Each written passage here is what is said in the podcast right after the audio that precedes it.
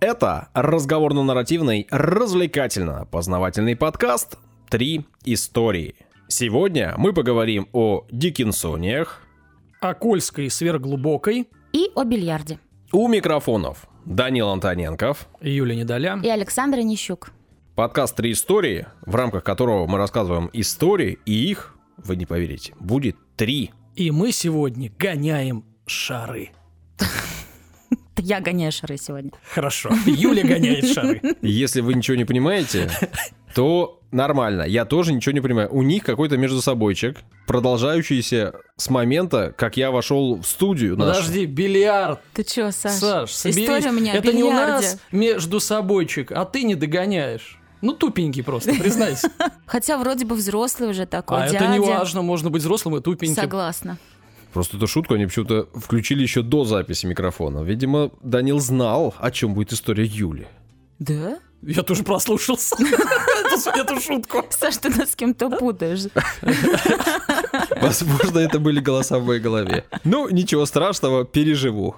Надеюсь. Все, давайте переходить к историям, а не к моему унижению. Отбивочку, пожалуйста. Остановись мгновение, да. Ты прекрасно. Данил, Да, ты сказал, что у тебя будет длинная история. да. Интересная хоть? Она будет глубокая. Ну, я помню про Кольскую Она глубокую. сверхглубокая будет история. Да-да-да. Давай, приступай. Пожалуйста, да. Ну, наверное, слышали, да? Ну, ты-то точно. О чем? Я уже забыла, о чем у тебя история. Кольская сверхглубокая. А, ну да. Что, ну да, ты слышала? Ну, Кольский полуостров, знаешь, такой. А, э, Кольский сверхглубокий полуостров, да? Что-то глубокое, может быть, рядом с островом. Что-то э, э, глубокое на Кольском. Да. На польско-кольской границе, да? Так. Саш, ты-то что слышал? Тут все ясно. Тут мы Шахта. имеем дело, наслаждаемся чистым мозгом, да. Шахта раз. добыча там Да. ведется открытым способом, Нет, правильно? Нет. А что? Видишь, даже ты не слышал. Ну, в смысле? Тогда Так. Как хорошо быть не Шахта одной. добычи открытым способом. Ну ладно, нет, Саш, не так. Но, а, Подожди. во-первых, это не шахта. Там ничего не добывается. Во-вторых, не открытым. Все перепутал. Что-то вспомнил. Ну ничего, ничего. Ты не можешь все знать. Дай ему не шанс, расстраивайся, смотри, подожди. как он расстроился. Но он уже все я говорит. допустил сегодня две ошибки подряд. Да, в одном Подожди, я, я вспомню, да, Да, давай. Про- ну, Продолжай, я вспомню. А Начинай. когда я- А, ну так и я вспомню Подожди, когда я расскажу историю, ты вспомнишь совсем хорошо, да? Ну давай тогда так и поступим. И ладно, погрузимся в контекст. Давайте сначала, как Саша любит. Э, История для Саши, много цифр. а, и даже поэтому и небольшая предыстория. Итак, перенесемся, середина 20 века. А, это э, эра а, человеческих достижений. М, Почему? Ну, давайте вспомним. 9 мая 53 года Эдмунд Хиллари и Тенсинг Н- Норгей а, взошли на вершину мира. Я говорю про Эверест. Это а, 8848 метров. Покорили первые. Именно на вершину. Там, Ага. там вокруг ходили, были экспедиций, конечно, много, а вот именно на самую верхнюю точку, на вот они впервые э, забрались. Далее, 23 января 60 года Дон Уолш и Жак Пикар спустились на батискафе Триест на дно э, Марианской впадины. То есть, а, чувствуете логику? Там наверх, тут вниз, буквально через 7 лет. Какая глубина? 10 919 метров. Ну и, как не упомянуть, э, минимум Гагарина, 61 год, да, полетели в космос. В общем, тогда казалось, что для человечества... э, Преград нет. Вообще нет. Куда захотели, туда и э, полетели, пошли, поползли, поплыли. Ну и решили люди бросить очередной себе вызов, проникнуть в недра Земли. А, скважина, да. Абсолютно. Ну, Вот. не шахта, скважина, да. Первое это сделали американцы. Но по порядку. Итак, давайте вспомним э, курс э, географии в школе. Уроки, давай. Так Юлок, ты самая, ты самая близкая к этому времени, да, да, да. Значит, ядро, да, в центре, оно Так. твердое, Мгм, да, наверное, железное. да. Потом идет ж- ну, жидкое, как бы, ядро э, вокруг. Что-то там плазма, магма какая-то. А потом уже выше, да, вот эта э, мантия. Мантия, ко- Которая, да, состоит из... э, Невидимка. А у тебя такая мантия, да. Да, с тобой не получится. Ну и вот уже в конце, уже все коркой, так называется земная кора. Да, по, слышала. которой мы ходим. Мгм. И она самая тонкая, да. Надо отметить, что на континентах земная кора толще, чем под океаном. Э, Она складывается из гранитного, базальтового э, слоев и сверху осадочной породы. То есть три слоя. А под океаном осадочный и базальтовый, гранитный отсутствуют. Вот. И этим обстоятельством решили первые воспользоваться американцы. Бурить там, где отсутствует Тоньше. один, ну да, один слой. Вот. И э, в 61 году э, в активную фазу вошел проект «Молох». У них такой был. А цель э, была э, пробурить в Тихом океане, рядом э, с мексиканским островом Гуаделупа, скважину, которая бы прошла через земную кору и достигла границы Махаровичича. Это, ну, научное, ну, кто там открыл, да, это, а, по сути, слой, который разделяет земную кору и мантию, то есть достиг, достигнуть э, мантии, пробить земную кору. Вот такой э, был проект. Значит, весной 61-го американцы пробурили 5 скважин. Глубочайшая достигла 180 метров. Ну, это ни о чем. 180 метров. Под, ну, да, 180 метров э, на дне океана. Мгм. Вот. Это бы вообще-то была первая, в принципе, попытка глубоководного бурения. Это сейчас она развита, там добывают нефть, да, э, на шельфах. Мгм. А тогда, в принципе, поняли, что м, а можно и бурить. Причем на глубине не маленькой, 3,5 километра Ну да, под понятно. водой. То есть, ну, далеко. То есть, Ну. ты должен эту толщу пройти, ну, как бы... э, Установить какое-то оборудование да, да. на дне, там что-то Ну, бурить вообще как-то. давление и ну, прочее, понятно, прочее. понятно, да, не ну, то есть- просто. То есть, в принципе, бурение возможно уже хорошо. Да, Ну, просто пробури- глубина не Да, поражает. ну 180, да, пробурили, маловато. Тут, знаешь, некоторые воду на этой глубине у себя добывают на участке. Да. Вот у моих родителей на участке э, 80 метров скважины своей. Да, получается. но твоим родителям не надо было нырять на глубину 3,5 Не. километра. Вот. Но понятное дело, что хоть успехи-то научные крутые, да, ну, никто не достигал таких успехов, то, ну, Конгресс США, он же деньги выделяет, сказал, что-то как-то не впечатляет. Ни о чем. Че вы там дырки сверлите? И прикрыл. Прикрыл Ну, сколько нужно было пройти-то? Ну, э, сейчас скажу, но забегая вперед, вообще-то, э, э, опять же, разные слои, но В если, местах? да, на, на- поверхности, то это там то до 15 километров. Ага, Ну, они то- 180 ну, метров да, прошли. да, такие, ну, ребят, извините. Да, но и тем не менее, я думаю, что а, вот этот опыт пригодился, чтобы потом а, качать нефть. Да, мы об этом в том же, множество раз говорили, да. Мексиканском заливе. В том Н- же, накопление да. знаний, Может умений, быть, Из опыта. той же дырки, может быть, потому что там же тоже в Мексиканском заливе все это. Но тогда же была вторая сверхдержава. Называлась она СССР. Мгм. Ну, они-то, а, типа, американцы не могут. А мы-то, сейчас как мы-то можем. В общем, после того, как США закрыли проект, а, соответственно, в СССР задумались сделать а, нечто подобное. И вот 62 год Хрущев утвердил научную программу изучения недр Земли и сверхглубокое бурение. Это такое название. Была поставлена задача соорудить скважину, которая достигла бы а, 7-километровой глубины Ого. для начала. Для начала. Да, а, причем это сделать при, э, предлагалось не в океане, а на континенте. Вообще-то считается, что это сложнее, э, именно из-за гранита, потому что он плотный, надо его будет пробивать. Геологи предполагали, что увеличение стоимости и продолжительности работ компенсируется, естественно, научными Результатами. результатами, да. Площадкой для реализации а, был выбран Кольский полуостров. Это самой североевропейской части страны, а, располагается на так называемом а, Балтийском щите. Образование это сложно из древнейших пород, и еще там сильная эрозия за вот время существования, да, соответственно, этого э, участка. Осадочный слой здесь оказался, помним, да, базальт, гранит, осадочный слой. Ну, снизу вверх. И э, осадочный это вот то, что земля, что вы видите, там какие-то камни. Ну, да, там его нет почти, значит, там да, да, ледник да. все унес. Да, да, да, абсолютно. Ну, эрозия плюс. Он минимальный и даже в некоторых местах в гранит выходил на поверхность. Ну, то, есть, то есть понятно. отсутствовал, Да. по, по сути, э, этот слой. Есть еще граница Конрада. Что это такое? Ну, немножко изучим заодно. Вот я говорил там до этого о границе э, мантии и земной коры. А граница Конрада – это, э, то есть, верх базальтового слоя. То есть, когда гранитный слой переходит в ба- ба- э, базальтовый, то есть уже последний. Мгм. Называется граница э, Конрада. И э, предполагалось, что она будет через 6-7 километров. То есть сначала хотели достичь границы базальта, что уже круто. Впоследствии э, проектную глубину скважины, пока все это делали, увеличили до 15 километров. Ну, типа, давайте-ка нормально. Итак, э, в конце 60-х геологи, которые отвечали за проект, обосновались на севере Мурманской области в 10 километрах от э, города Заполярный, у озера под названием, сейчас я выдохну, утру пот, Вильгельска дея Виньярви. Нормально? Э, Возможно, напутал. э, там, Пару, Букв тройку 5-7, букв. да, ну, неважно. Значит, после подготовительной стадии в мае 70-го бурение началось. Май 70 Мгм. Для людей, которые далеки от бурения, э, соответственно, например, Юля, да, расскажу, как происходит бурение. Обычный средний скважин. А с чего ты взял, что Юля далека от бурения? Ну-ка, давай спросим. Как? Да- да- давно ли ты бурила? Ну, я же тебе говорю, что родители на участке делали скважину, А, бурили. То хорошо. есть такая большая ты- машинка ты- приезжает с большими колесиками, мы А ты стоим, пьем кофе, а они там И да, работают. Ну, и считается, что ты буришь скважину участка. Ну да. По-моему, это такая огромная штука, похожая на столб металлический, которая туда начинает долбить землю. Долбить. Ну, давайте Да. пару, как бы, э, принцип работы.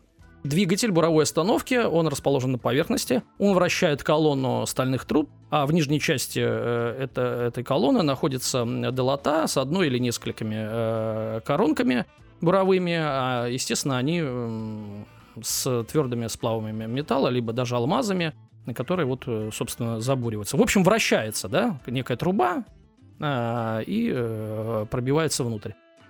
Одновременно, э, соответственно, закачивается специальный буровой раствор. А, Это сложная такая смесь. Для чего она нужна? Ну, несколько Температуру отводит и Температуру трение снижает. охлаждает, трение, да, и еще, кстати, давление обеспечивает для того, чтобы устойчивость э, Колонны была. Да, да, да, да. Ну и возвращает на поверхность, э, ну, отработанный материал, да, ну, то есть э, достаточно важная составляющая это вот эта смесь. Бурение сверхглубоких скважин имеет небольшие особенности, ну, потому что, извините. Потому что сверх. Да, первое это вот эта э, буровая э, труба, она все-таки не из стали, а, а из алюминиевых сплавов, ну, чтобы полегче, Полегче. было, конечно. А по мере увеличения глубины скважины растет и горное давление, значит, э, обусловленное да, давлением э, вот породы. И э, чтобы его компенсировать, и устойчивость э, колонны, э, соответственно, и буровой раствор тоже немножко другой. Ну, вот, грубо говоря, такая разница. Возвращаемся, да? Начали бурить. С- э, 70-й год. В среднем скорость бурения э, Кольской сверхглубокой составляла э, 1-3 метра в час. А они хотели 14 километров. Медленно как-то. Медленно, да? Ну хорошо. Да. Ну, вообще-то 1-3 метра в час, если она круглосуточно работает. а Ну не да. т- ну, это, извините, да возьмем 2. Это за сутки 50 метров. Что значит медленно? Ну, за сутки 50, а они хотят 15 километров. Сколько в километре метров? Не, ну... Вообще-то это быстро. Да? Ну, не ты- ты- ты ж- знаю.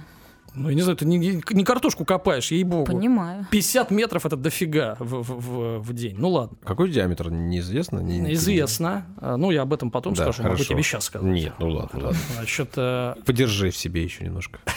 подержу в себе. Секретики. А, по прохождении приблизительно десятка метров колонну приходилось поднимать, извлекали керн для изучения. Вот. Э, Он представлял особый интерес для геологов, э, чтобы ну, изучать, соответственно. Что такое керн? Керн это вот по сути такой Трубка. Трубка только из, э, Материала. из земли, да. То есть потому что он бурится э, как бы полой трубой. М. Ну труба она есть, Ну, это понятно. то что это именно полая, да, Ну, как бы да. структура, а не целая, да. То не есть вынимается часть материала из того, что ты сверлишь. Это там и лед снимают керны, и деревья, и вот, Короче, такой э, длинный цилиндр. да. Ну вот, вот там 10 метров или Ты, сколько. соответственно, смотришь, что там за слои, Да, да, чего и как. По мере роста длины скважины росло и время, которое требовалось э, для того, чтобы Доставать. доставать и опускать обратно, да. До глубины в 7 километров все проходило в штатном режиме. Как они изначально планировали. Да, 7 километров, нифига себе, да? Напоминаю, там 180 пробурили. Далее ученые прогнозировали окончание стабильного гранитного слоя, то есть уже подходит к Потому этой что они считали, что Конрада, границы да, да, да, да.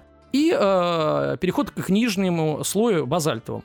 При этом в своих предположениях э, геологи основывались на резком увеличении скорости э, сейсмических волн э, после 7-километровой отметки. То есть они предполагали на чем-то, на основываясь на, на вот этих данных э, сейсмологии. Однако данные оказались новые, ну, шокирующие для них. А, то есть кое-что выяснили э, новое. Ученые предполагали, что ниже гранитов находится еще плотная, э, более плотная порода. Вместо этого они обнаружили э, высокопористую и многокилометровую зону с кавернами. Ага. Ну, то есть толщина этой зоны была не 10 э, метров. Каверны — это пустоты в горной породе.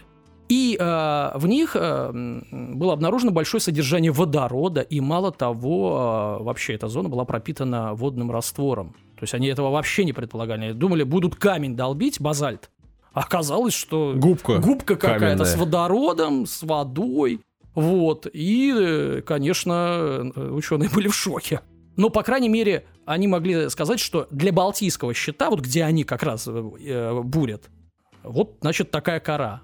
Нельзя это на всю земную кору, да, распространить. Но Ну, здесь потому что точно. как минимум в нескольких местах 100%, забуриться. да. Ну и вместе с шоком, соответственно, начались и проблемы уже, как говорится, в самом бурении. Во-первых, начала расти температура скважины. И тут тоже немножко просчитались. Она стала расти быстрее, чем думали. В два раза примерно.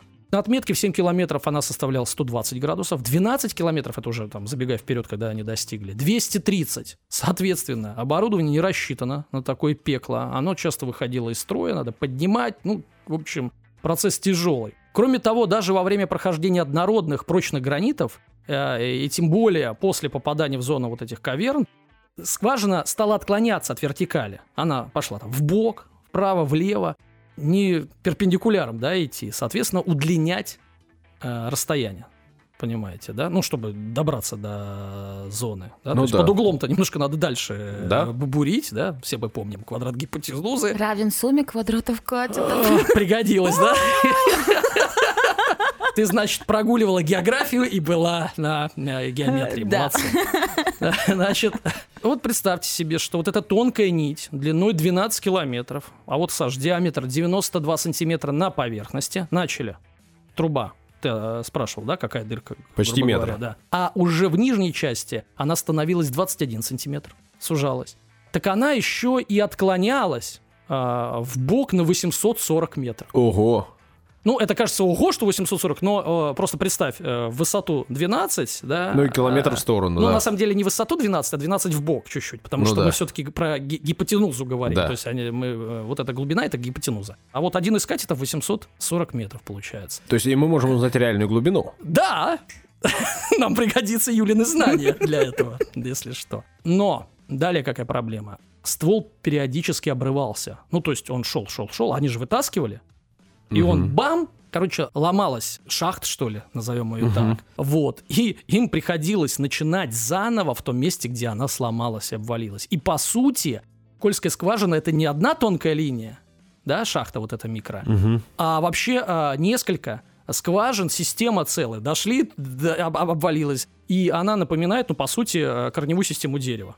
То есть идет вначале и потом туда-туда по-разному. Ну и в октябре 76 года... э, Шесть лет бурит. Бурят 6 лет, да. Значит, э, э, вместо серийной буровой установки Уралмаш-4Э, да, это важно, а которая дошла до глубины в 7 э, километров, э, на площадке была смонтирована новая уникальная буровая установка Уралмаш 15 тысяч. То есть они, почему назвали 15 тысяч? Потому что хотели дойти до проектной глубины 15 Километров. километров. да. Но, тем не менее, к этому моменту, в принципе, несмотря -то там на какие-то там проблемы, превратилось вот это бурение в реальный научный проект. И вообще в, в солидное предприятие. До этого они по фану бурили. Такие, да ладно, ну что там? По фану. Не-не-не, ну, а, что, что- когда я говорю в солидное предприятие, я говорю о том, что буровая вышка уже составляла 68 метров. О, Ну, на поверхности. Разместились вокруг на 68 8 метров. све- на- наверху, Если да. не ошибаюсь, пятиэтажка, по-моему, 15 метров, да, да, да, высоты? да. Лаборатории вокруг. А кернохранилище, то есть достают, хра- э, хранят. Ремонтно-механический завод. В общем, целый научный городок вокруг этой скважины образовался за это время. Нужно одно, второе, третье. Опять же, нужно построить э, вокруг этого еще, как это, строили в Риме. Канализацию. Ты про это, да? Акведук. Саш, продолжай. А, Колизей надо было построить, чтобы развлекать э, работников. Я про это. Я понял, да.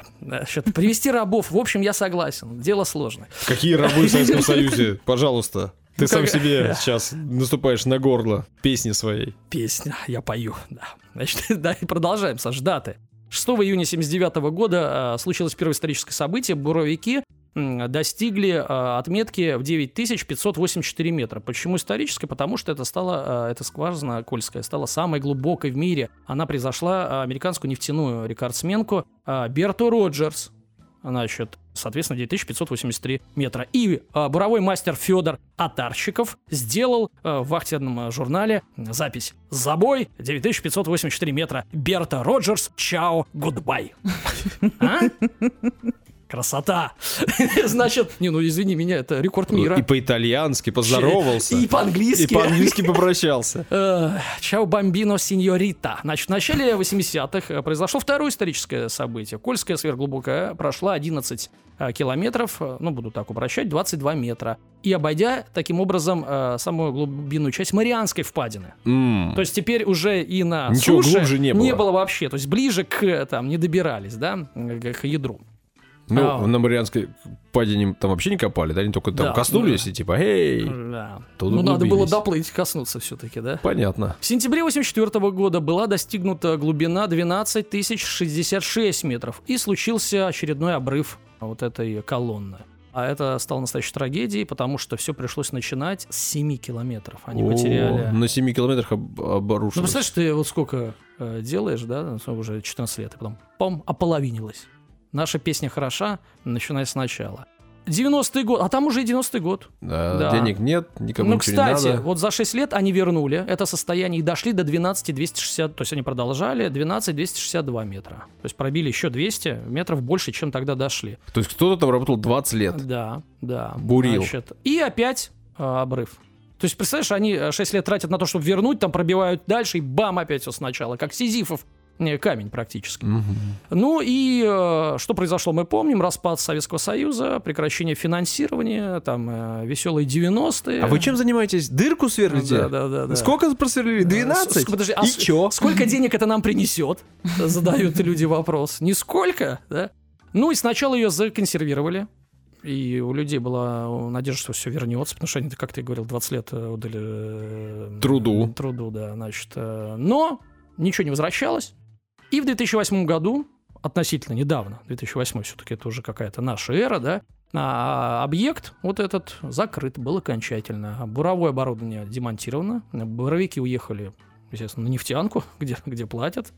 Значит, ученые остались сначала, не знаю, что они там делали, разбирали мушкерны, все это, но и тоже э, в итоге уехали. Инфраструктура либо деградировала просто под природой, ну, когда человек уходит, все это Ну, быстро... 20 лет уже, уже как бы прошло с момента. М, Да, все. Ну, а потом, ну и местные, знаете, можно тоже что много попилить, да, и вынести, как говорится.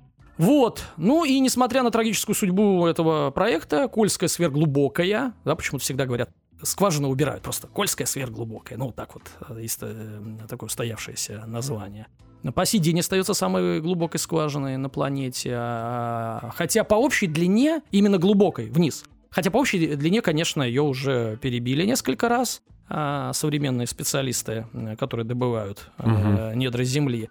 А, Есть у нас, например, такая скважина Z44 э, Чайвинского месторождения, это в Якутии. Имеет длину 15 километров. Длину. Длину. Не глубину. Не глубину, а глубину 900 всего. То есть они оп, зашли и туда, как говорится, в, В бок. сторону. Да, Так а да. нефть так и да, добывают. да, залегают. Нефть За- газ. Зачем им в базальт-то уходить? Водород, что ли, с водой добывать, этот пористый, как Мгм. говорится. Но имеется в виду, в длину есть 15 километров. В Мгм. глубину, конечно, остается э, самой э, глубокой, да, скважина. Научные достижения переоценить сложно. Ну, в общем-то, не удалось достичь проектной э, глубины, но все же 12 200, да, там с чем-то. И на, международной, э, на Международном геологическом конгрессе как-то спросили руководителя проекта, члена-корреспондента Владимира Белоусова, э, типа, что показала эта Кольская скважина? Что вам проект дал? Да, да, он ответил. Главное, она показала то, что мы ничего не знаем о континентальной коре. То есть думали одно, там оказалось вообще не пойми, что другое. И надо, ты правильно говоришь, Саш, проверять в других местах по-хорошему, да, если заниматься, ну, наукой, то надо бы еще таких штук 5 минимум где-нибудь в разных, да, э, частях света пробурить. В похожих условиях, в непохожих Да, условиях. да. Ну, это вообще дороговато. дороговато, да, и никто не готов э, э, такие деньги вы- выделять. Да, не зря говорят, что спуститься, спустились там на одном Марианской впадине э, единицы, а в космос там уже там сотни человек налетало. То есть сложнее, да. Вот. а, Не, ну тут, может, дело не сложнее, но просто опять что ты, ну, сустился и чё- чё? Ну да, да. Ну а что, подожди, ну там летает станция космическая. и? Не, ну там проекты, Согласен. какая-то перспектива Хорошо, видна. подожди, и там можно проекты какие-то замутить. Что, так ведь? города строить на глубине. Не, ну, изучать вообще-то дно, например, да, еще что-то. Ну. В общем, на, ученые разберутся, что делать. На, на Не, ну глубине. эти только денег дай. Они, конечно, придумают, чем Ну, заняться. мы вот что из рассказа узнали. Первая пористость, не предполагали. Вода, водород, э, потом э, температура, да, то есть ну, достаточно э, много. Ну и я не мог пройти мимо легенд. Это вот так. Ну, может, мистический подкаст. Да, вместе, да, да, да, да. Надо как-то отрабатывать. Вот, ну, э, понятное дело, что эта Кольская сверхглубокая скважина послужила источником э, многих городских легенд. Одна из них это кол- а, колодцы э, ват. Мол, типа пробурили, да, там жарко. Вот, и, э, значит, согласно которой д- э, запустили туда микрофон, это уже к нам, да, подкаст, и э, зафиксировали звуки ада, мол, какие-то стоны, да, стуки. Ну, вообще заманчиво, красиво. Красивая легенда, да. Она впервые была распространена в интернете э, там, в 97 году, но озвучена еще э, американской телекомпанией в 89 году, которая взяла историю из репортажа финской газеты в День дурака. То есть финны ляпнули, американцы подхватили, в интернет все уползло, и вот такая вот легенда. Еще одна легенда, это в 80-х э, годах. А, речь шла о демоническом существе, которое вот выбралось. Ну, оно очень узкое существо, да? Там сколько, 20 сантиметров диаметра. Может быть, оно просто такое подвижное. А, как эти тысяча? Жидкое? Да. Как кот. Вот, ну, Если голова прошла, значит демонический все кот. проходит. Вообще каждый кот, которого вы увидите черного э, на, на улице, он может быть и вылез, да, откуда там. Ну и в 95 году а, на скважине действительно произошел взрыв. Я напоминаю, уже все за, за- закончили. Там уже не- нет работ, но она еще не законсервирована. В 95 году э, произошел взрыв. Не закрыто, а законсервировано, но не закрыто. Да, да, да. Э, Произошел э, взрыв, причина не установлена. Руководитель работ в тот момент, академик Губерман, говорил, когда меня ра- расспрашивают, цитата, о- об э, этой загадочной истории, я не знаю, что ответить. С одной стороны, рассказы про демона, чушь собачья. А с другой стороны, как честный ученый, я- я не могу сказать, что, э, что знаю, что именно у нас там произошло. Действительно, был зафиксирован очень страшный шум, потом взрыв. А спустя несколько дней ничего подобного на той же глубине не обнаружилось. В общем, что-то что рвануло, а почему и как, сказать не могут. Вот. Это от, э, соответственно, академика Губермана. Ну, вот такая история. Теперь вы знаете. Немножко больше. Немножко больше и круто. Мне кажется, Данил сам себя превзошел просто. Сколько он там, наверное? Просто история на 40 минут. Круто. Ты Да. меня в минутах измеряешь, да? Да. А не в интересе. Ну, хорошо. Мне кажется, тут история была интересной. Абсолютно. Глубокой история была у Данила. Сверхглубокой. Да.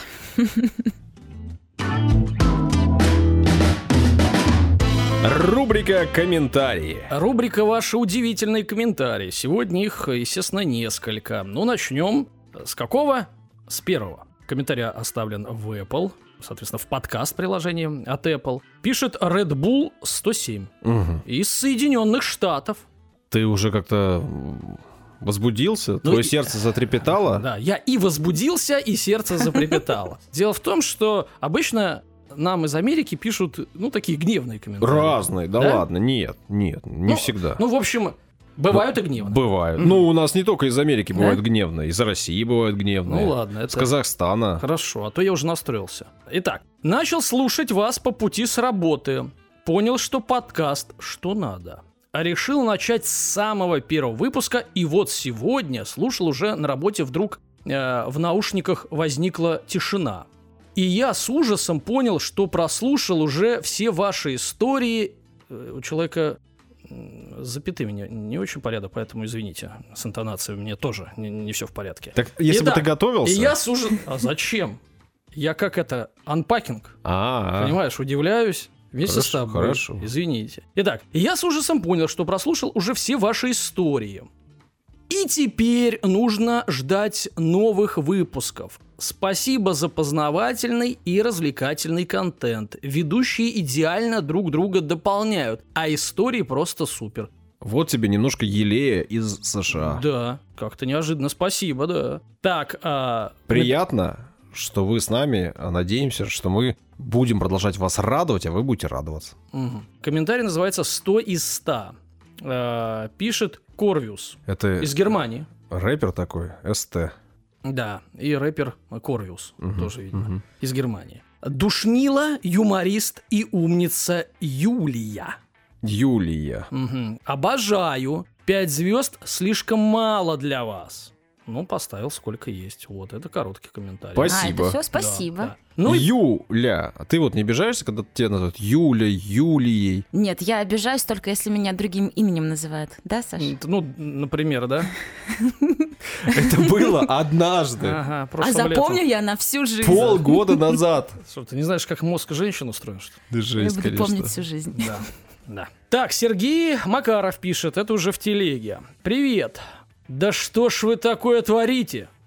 Пишет Мгм. Сергей. Я В этот раз- предсказываю по- позитив сразу, Да? конечно. В этот раз местами какой-то слишком веселый выпуск. Мгм. Еду на работу, улыбаюсь э, в МЦК. Что такое МЦК? Это в Москве, Центральное, э, что, кольцо? московской. Все, понятно. Или что? Ну да, МЦК. да. Хорошо. Один раз чуть не прыснул.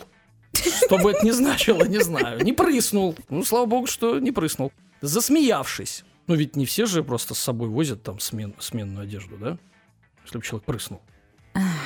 Да не, ну как это грязно. Ну да фу. фу, даже для тебя. Нет, ну вот когда смеешься, вот слюна Ну да. выпускается, прыснул, и можно испачкаться. Я про это. Как ты испачкаешься, если ты вперед прыскаешь? А, ну хорошо. А ситуация еще больше усугубляется тем, что когда я начинаю представлять себя со стороны, мне становится еще больше ржачно. Люди же не видят наушник, а видят, как стоит человек и лыбится, иногда смеется. И люди такие бочком, бочком, подальше от меня, на всякий случай. Обычно все становится еще более смешно в тех местах, где явно не принято веселиться. Типа как на уроках в школе, или на лекции, или в метро. Ну, есть такая тема, когда нельзя смеяться, э, смеешься Слушай, еще больше. На да? лекции не надо слушать наш подкаст. Вообще не надо слушать подкасты на лекции. Я как преподаватель вам говорю, А это все, это у тебя пошла, это как его?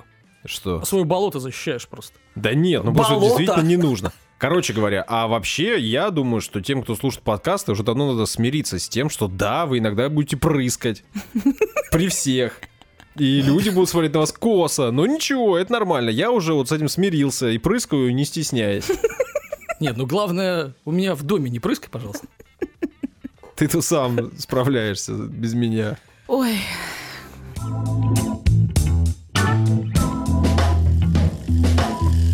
хотела рассказать про бильярд еще полгода назад. Помню, даже как-то вам писала. То есть не поиграть, а рассказать. Да, резко передумала. Потом в списке увидела э, будущих историй про бильярд и вспомнила, что недавно играла, да? Решила повыпендриваться, что я хорошо играю. Ну и рассказать историю заодно. Так, но ты уже повипендривалась, полдела сделано. Все полдела сделано. Не, ну а как тебе на да. слово верить? Надо как-нибудь, э, значит, тимбилдинг устроить. Тимбилдинг? Да, шары погонять, Покатать, правильно говоря. покатать, Не погонять, ну. погонять. Давай, давай.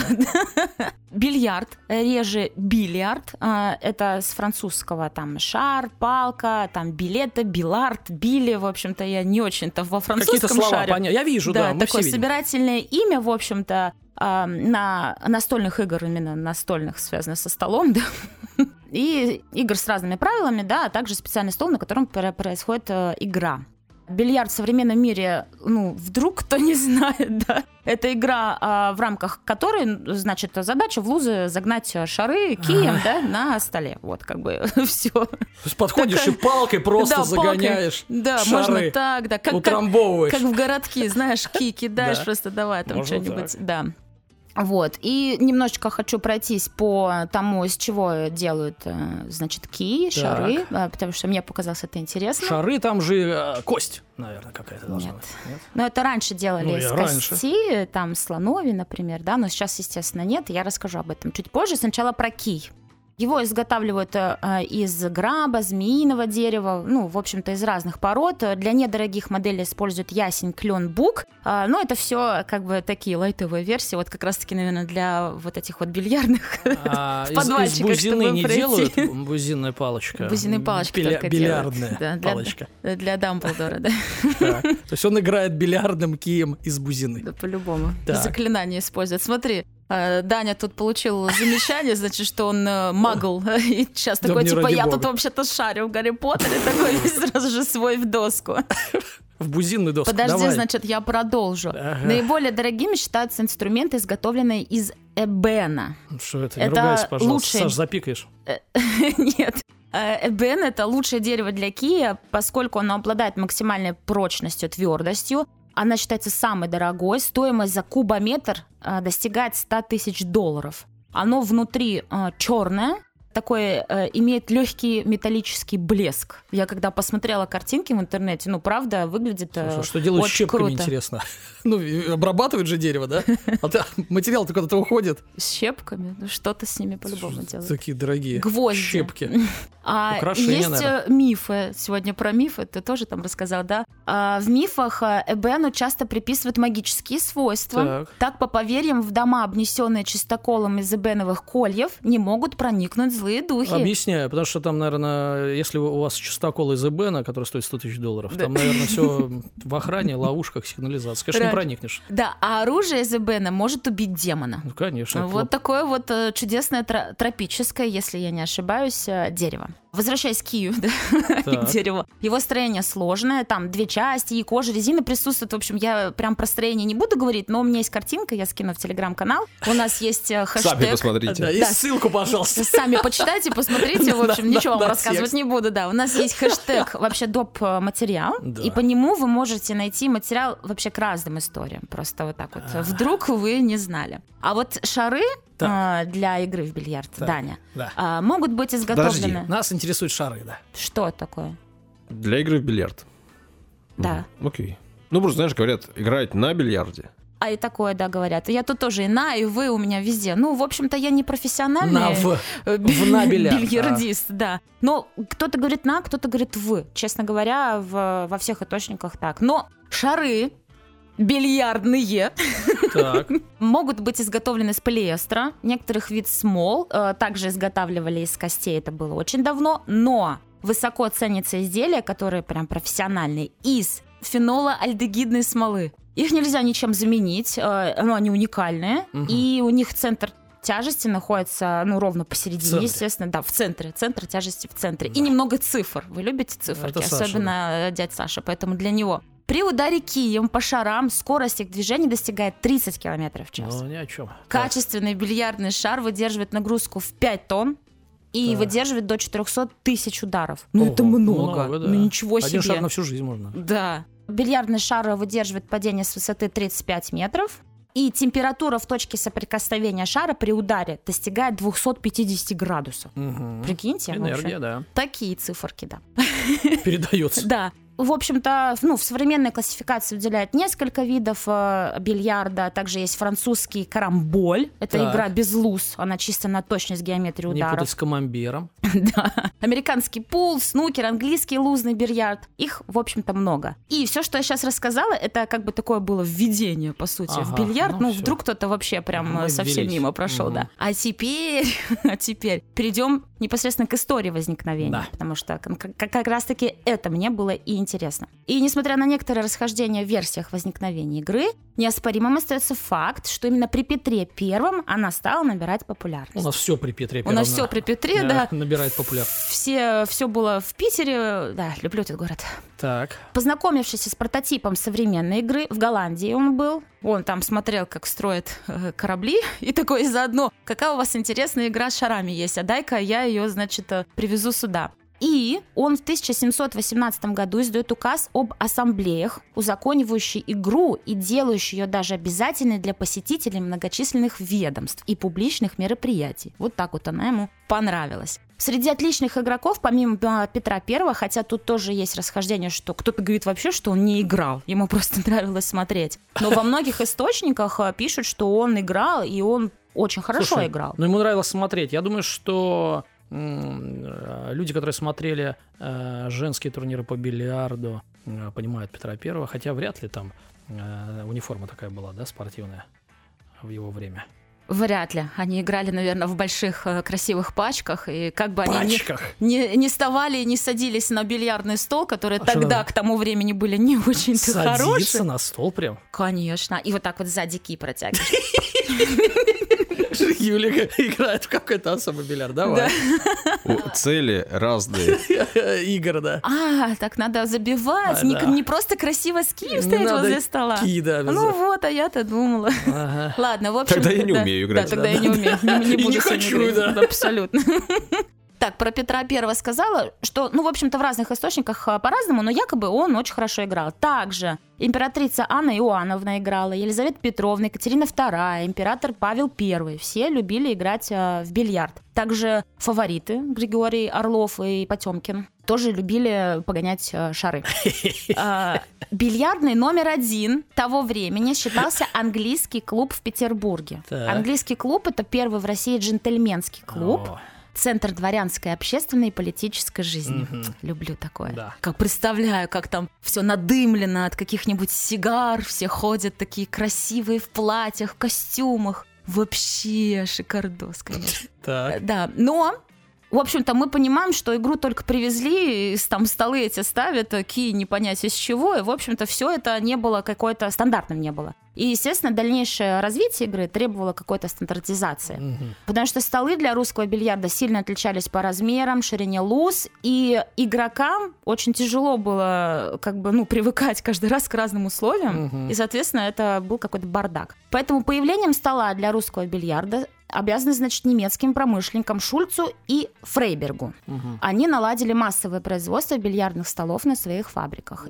В 1826 году столы имели недостаток в виде низкого по отношению к центру шара борта. Мгм. И только в 1850 году Фрейнберг внедряет свой более прогрессивный тип борта и впервые начинает изготавливать столы на камне. То есть это прям такие плиты, получаются, каменные. И, значит, э, снабжает русский стол строгими лузами. Строгими. Э, да.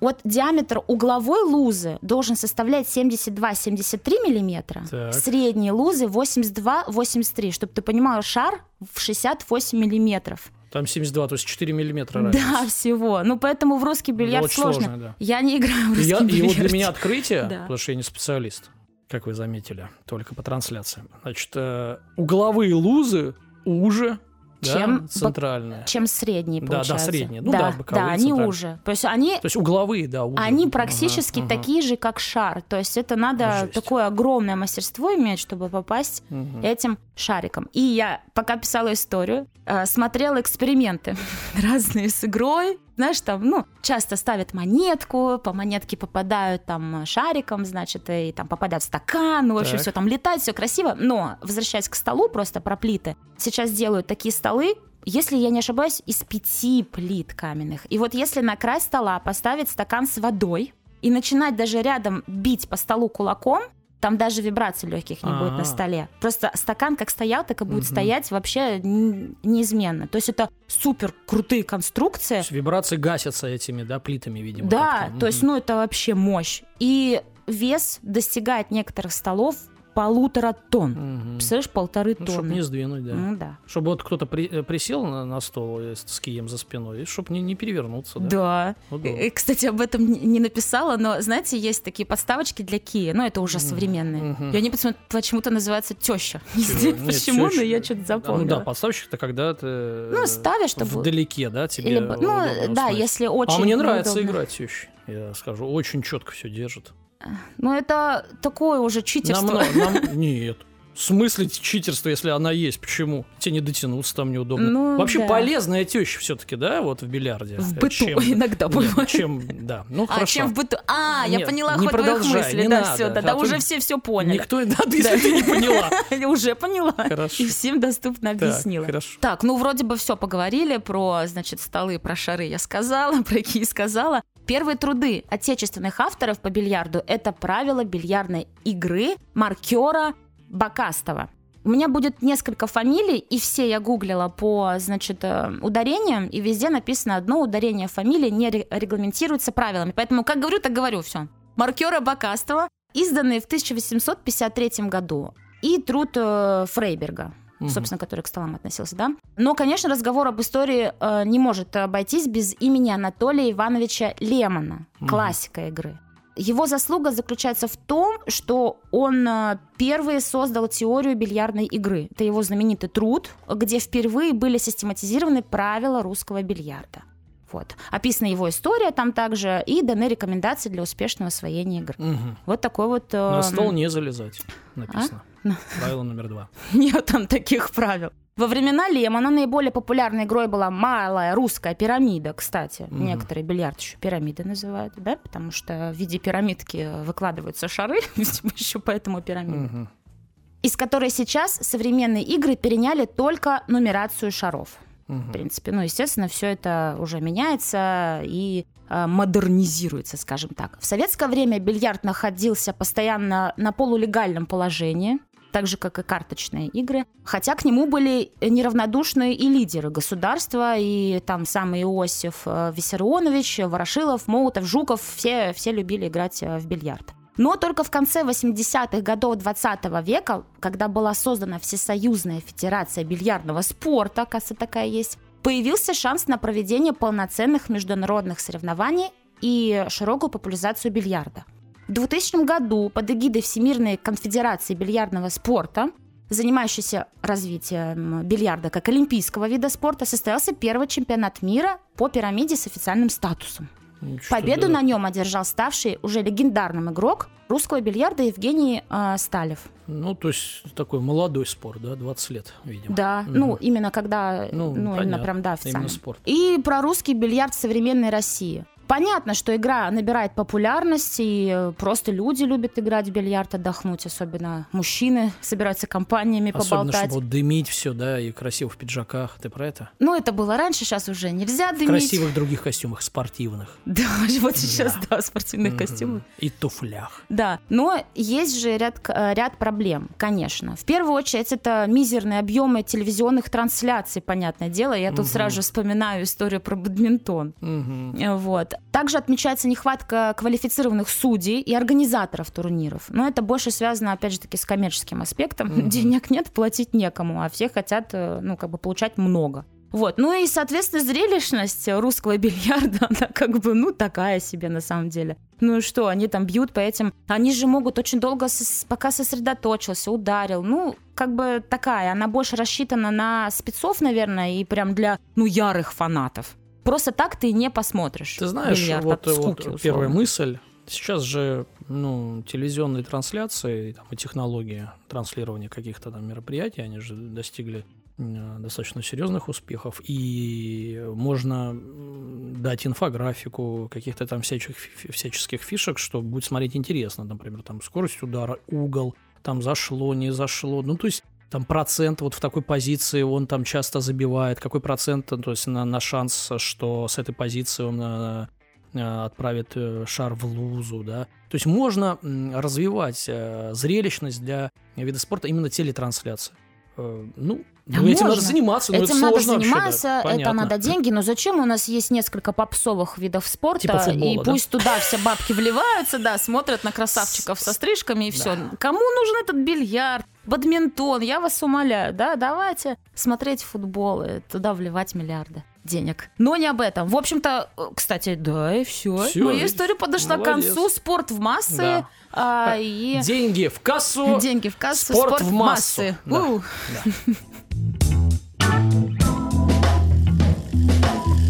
Дань, давай рубрику свою. Даю рубрику свою тебе, да. Лично? И тебе. Не, ну я не просил вообще. Но там же про женщин цитаты. Моей рубрики хватит на всех. К тому же она вам полюбилась, я знаю, глубоко в сердце. Даня, вас мы все знаем, ничего рассказывать не нужно. Прекрасно, прекрасно называется Да, да, все все помнят.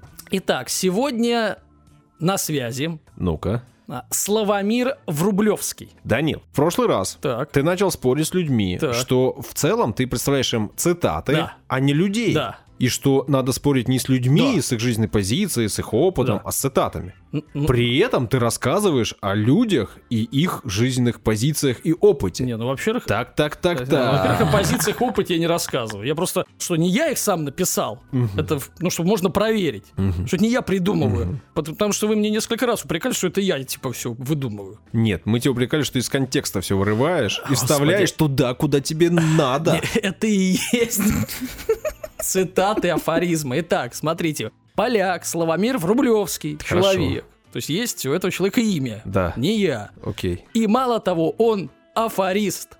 То есть э, А. он человек специализируется на придумывает, тужится. То есть он профессионал своего дела. Он мастер. Так у него на любую Он тему есть мастер. миллион выражений. Ну вот давайте насладимся работой мастера. Ну давай. Итак, мужчина ценит в женщине ноги и падает к ним. А женщина ценит в мужчине голову и влезает на нее. Ну, Ну, почему на голову-то влезают? Если это то, о чем ты имел в виду, то они обычно на шею садятся. да не я, Славомир, ну что Ну, представь. какой-то словомир, э, какая-то очень слабая цитата. То есть либо, цитата? конечно, либо в голову влезают, либо садятся на шею. Да. Ах, Ну, не, Да. ну, ну, может быть, женщины в мужчине шею ценят. Может, ты из польского плохо перевел? Да-да-да. Скорее всего. Скорее того, сложный язык, чуждый нам. Че это чуждый? Наша У него, слова... а у него все наше.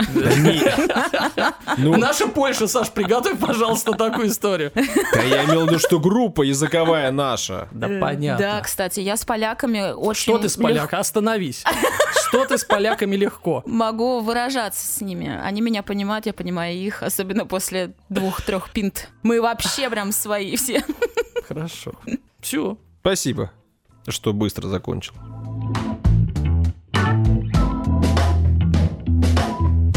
В очередной раз буду рассказывать историю о том, на что меня сподвиг наш подкаст.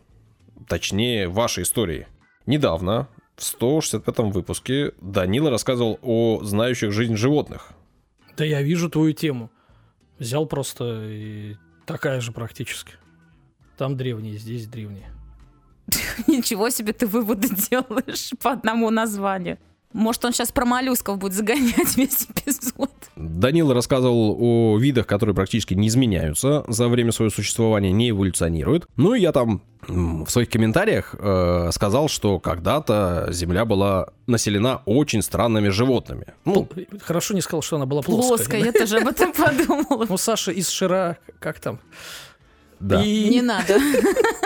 Так вот, я сказал это в проброс, но в голове у меня как раз тогда родилась мысль, что можно было бы рассказать об этих животных, о которых я знал что-то там, э, немножко мельком где-то чего-то слышал, где-то что-то читал. А потом Даня еще решил добить меня и рассказал вот буквально уже недавно историю с, э, про теорию о том, что мы ничего не знаем о том, что происходило там 200 миллионов лет назад. Силурийская. Ну да, что могла существовать цивилизация, о которой мы ничего не знаем, и ученые эту теорию продвигают. Ну, такой мысленный эксперимент. И я подумал, что да ну... Как это? Ничего себе у тебя мысль. Что это? Бессвязно немножко, да. А, Ведь все знают ученые, ведь есть специалисты, которые утверждают, что они знают многое, и кое-что даже знают о животных, которые жили 635-542 миллиона лет назад. А это практически три куска по 200. Мгм. Три Соответственно, по 200. я решил... Так, Юлюс, до пятницы далеко, спокойно. Извините. Вообще пятница завтра. Завтра, да. Ну все. Ну, записываемся мы не завтра, хорошо. До твоей пятницы, а не слушатели, еще далеко. Не рассказывай все секреты. Да Ты, ты и так все рассказываешь в телеге.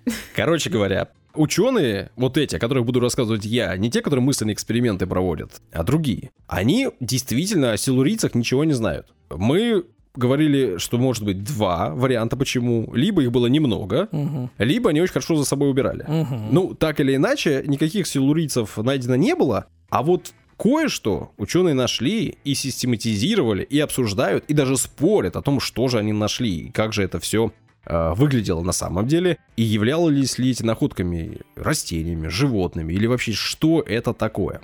В общем, сейчас э, тех землян, которые жили вот этот промежуток времени, 635-542 миллиона лет назад, называют идиокарской биотой. И их находят не в одном месте, а по всему миру. Самые большие находки в Мексике, России и Австралии. При этом, откуда такое название? Пришло оно из Австралии. В Австралии есть Идиокарские холмы. И там, это в Южной Австралии, крупнейшая сеть э, горная. Это вот ее часть, называется Идиокарские холмы. И там в 1946 году Реджинальд Клод Сприт, с двумя Т на конце, обнаружил окаменелость. Ну, ему тогда показалось, что это очень странная медуза. Он посмотрел на нее и говорит, похоже, это медуза, похоже, это живое существо, а камни, в которых я ее нашел, очень древние. И он понял, что они настолько древние, что это может быть одно из самых древних животных, которые нашли на планете.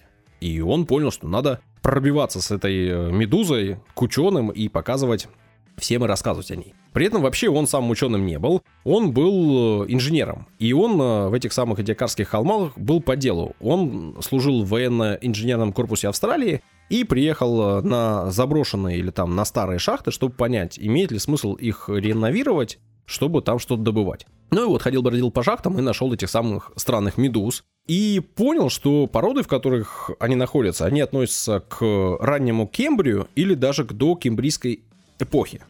А в тот момент, напоминаю, это середина 20 века, у ученых была строгая уверенность, что животные появились в кембрийскую эпоху. Есть такой термин, называется кембрийский взрыв. Момент, когда в истории планеты произошло огромное количество видообразований. И появилось сразу-сразу много разных видов животных, которые мы сразу стали находить. До этого находок не было. Или мы их не определяли как находки, относящиеся к докембрийскому периоду. Он решил написать статью, и эту самую статью отправил в журнал Nature. Известный британский еженедельный научный журнал, один из самых прославленных. Статью написал, статью отправил, но ее не взяли. Посмотрели, почитали, сказали, да чушь какую-то пишешь, каких животных в Докембрии не было, иди, мальчик, отдыхай. Мальчик, ну, на самом деле тогда он уже был достаточно взрослым и успешным человеком, не успокоился, поехал в Лондон и выступил в 1948 году на Международном геологическом конгрессе. Казалось бы, ну, если человека пускают на конгресс, значит, хотят его послушать. Но в действительности его там практически не слушали, никто его находкой не заинтересовался, и в целом в очередной раз его высмеяли, сказали, ну, что он ошибается, и окей, иди, продолжай заниматься чем-нибудь своим. В итоге он продолжил заниматься чем-нибудь своим, он нашел кучу нефти для Австралии и вообще стал богатым человеком. А правда, дальше к науке уже к геологии или там к биологии особого отношения не имел. Однако остался твердо уверен, что он прав. В 1957 году, уже в Англии непосредственно, Роджер Мейсон, на тот момент это школьник, а сейчас это профессор Китайского университета наук о Земле в Ухане, он э, гулял по лесу с друзьями и нашел окаменелость, которая тоже привлекла его внимание. Он эту окаменелость показал папе. Папа у него был преподавателем в университете в Лестершире, а у папы были, соответственно, разные всякие знакомые, которые понимали что-то в геологии в том числе. И он отправил э, эту находку геологу Тревору Форду, тот посмотрел на нее и тоже решил, что это очень древняя находка одного из первых животных, которые можно найти, и написал об этом в журнале Юрширского геологического общества. Возможно, даже полезал. Находку, Нет, да? так интересно просто такое древнее животное в обычном лесу найти. Где Смотрите дети могут гулять. под Ну, это ноги смотрите. Интересно, да.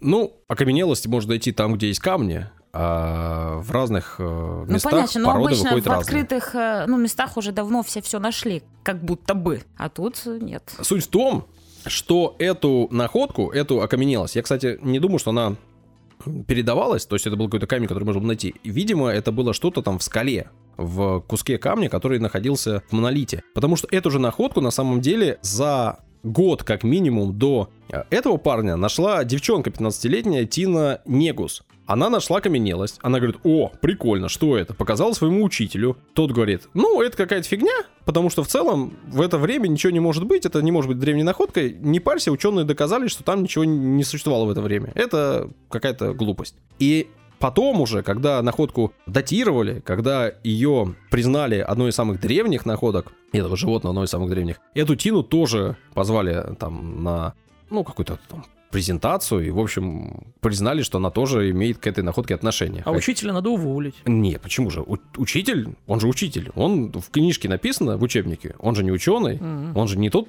человек, который должен спорить. Он должен учить людей. Вот написано в книжке, до Кембрия жизни не было. Он говорит, до Кембрия жизни не было. И все, и до свидания. Как-то узко. Ну, ученые должны Ну, ставить понятно. э, вопросы задавать и должны совсем спорить. А учителя должны учить, потому что уже ученые умные доказали. Если каждый учитель будет спорить с тем, что написано в книжке, то у нас не получится образование. Да, не знаю, в моей школе все учителя спорили. Даже с Все тем, дети что уже было. учеными были, спорили, да, с учителями. Кажется, что образование должно быть э, монолитным и как раз-таки рассказывающим о том, что написано в книжках. Ну, в общем, в общем. При этом даже вот этот самый чувак, который в Эдиакарских холмах, Реджинальд э, Сприк, он не был первым, кто нашел э, что-то древнее. Потому что еще до него э, действительно первым был геолог Александр Мюррей. он шотландец, и он еще в 1868 году нашел животных идиокарской биоты. Его работу, его окаменелость описал в 1872 году Элкан Биллингс. И того, и другого в итоге засмеяли, потому что, ну, ребята, ну, всем известно, что до Кембридж жизни не было. Зачем вы это пишете? После них в Намибии Георг Гюрхер нашел окаменелость, ту же, что и Мюррей. Тоже сказал, что это окаменелость древняя. И его тоже высмеяли, и тоже ее не признали. В общем, вплоть до находки в Англии, все другие находки британскими учеными от, отметались. И они говорили, нет, нет, это вы наши, ошиблись, это вы неправильно датировали, это вы неправильно определили возраст, это не может быть правдой. В итоге это все устаканилось только в 2004 году. И тогда, в 2004 году, был введен термин идиокарская биота и идиокарские, соответственно, находки. В честь холма в Австралии человека, который несколько раз пытался свою теорию продвинуть. Ну, он же помер, да, получается, и так и не достиг знаний. Славы, Славы, признания. да. А, слушай, честно, Знание говоря- о том, что он прав. честно говоря, не знаю. Ну, теоретически он еще может быть жив, потому что он там в 40. Вот это самое обидное, наверное.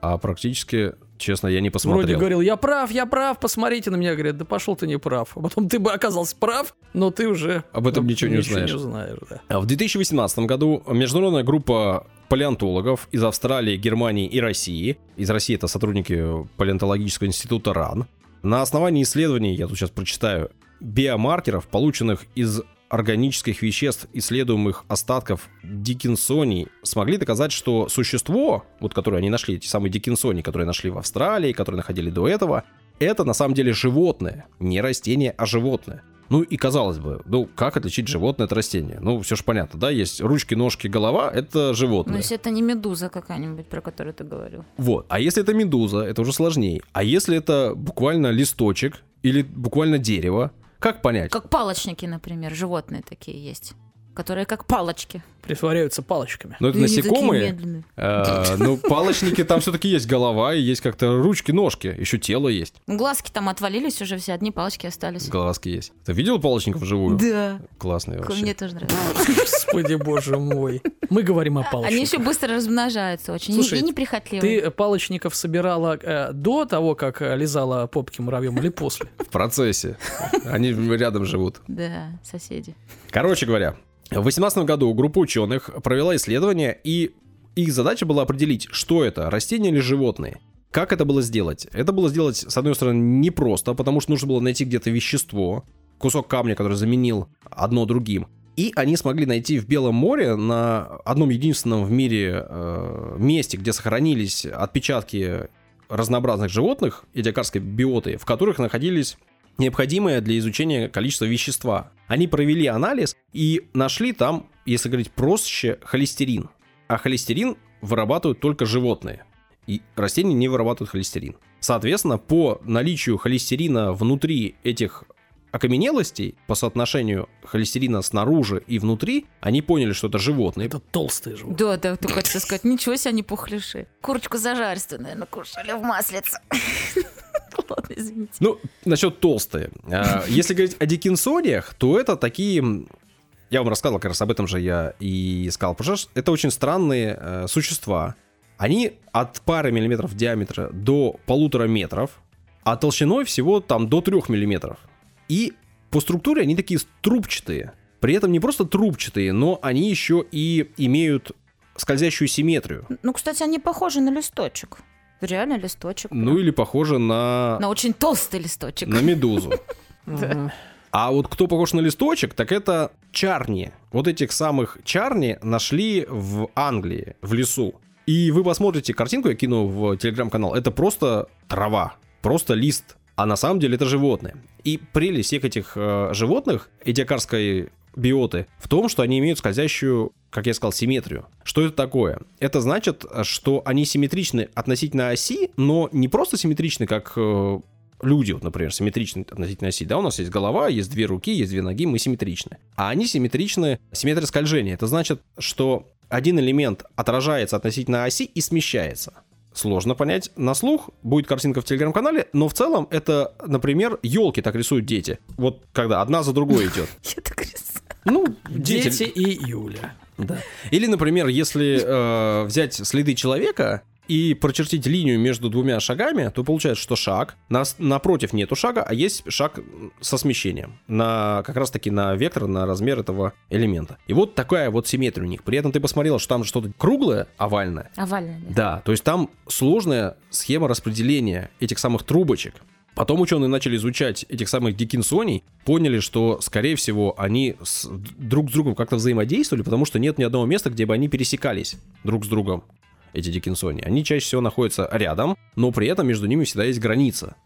И всегда, ну, всегда, с середины 20 века, когда их начали находить, и когда их начали изучать уже там в 70-х, ученые-специалисты считали, что эта биота находилась внутри морей, на дне. Потому что большая часть вот этих находок это как раз вот эти листики, которые, скорее всего, существовали э, как водоросли. Ну, внешне. Но уже совсем недавно э, Георг Риталяку из Орегонского университета в США посчитал, что на самом деле вся эта биота или часть ее могла проживать на суше. И это как раз то, о чем я говорил. Представляете планету 650 миллионов лет назад, которой практически нету какой-то особой там растительности, и которая покрыта вся суша, которой не так много. И на этой суше лежат овальные полутораметровые, трехмиллиметровые пластинки, и они закрывают практически всю сушу собой.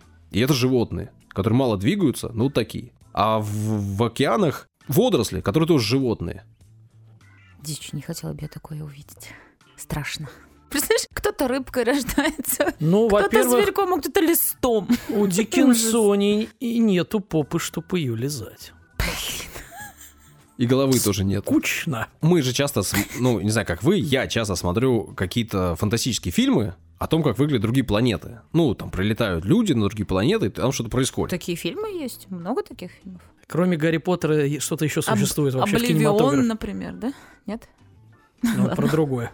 Я к тому, что а, очень часто наши фантасты рассказывают о том, как выглядят планеты другие. И это часто нам, мне кажется чем-то, ну, что вы такое себе придумали? Как вы вообще могли себе такое представить? А в действительности вполне может быть, что наша планета именно так и выглядела там 500 миллионов лет назад. 300 миллионов лет назад. Уже это что-то такое было, что для нас совершенно неочевидное. А сейчас мы, наша планета выглядит вот так, и нам кажется, что вот только так она и могла бы выглядеть всегда. И вся цивилизация, когда Даня рассказал про цивилизацию, нам казалось, что ну пусть они будут там какие-то ящеры, он там говорил, и- выращивают червяков. Но при этом это все будет какая-то цивилизация, похожа на нашу. А в действительности могло так все получиться, что наша планета была бы заселена животными, которые выглядят как растения. То есть это абсолютно что И для нас... разводят растения, которые выглядят как животные. Или, или разводят животных, которые выглядят как люди. Так, надо идти дальше. Про 200 миллионов было, про 600 было, надо дальше идти. Теперь надо миллиард. Это туда. твоя очередь, значит. О, нет. Я рассказал. Очень Саша, сложно. потом ты. Даня рассказывал уже про планету, про ее строение. И Гондвана там всякая вот это. Да. слушай просто, Юля, наши истории. Я очень внимательно И слушаю. многое И узнаешь. почти умненькая даже стала. Чуть-чуть.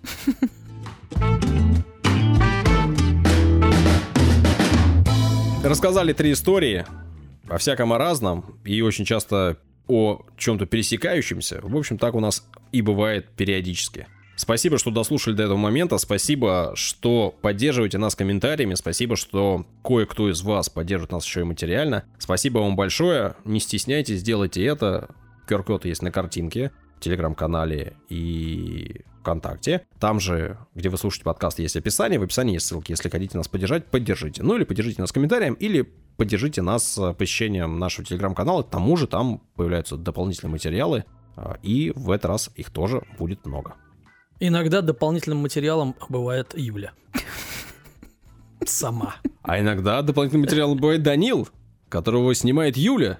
Что вы только там не увидите. Так что Все туда. хорошенько подумайте.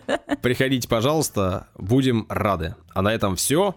Пока-пока. До свидания. И пусть все шары попадут в лузы.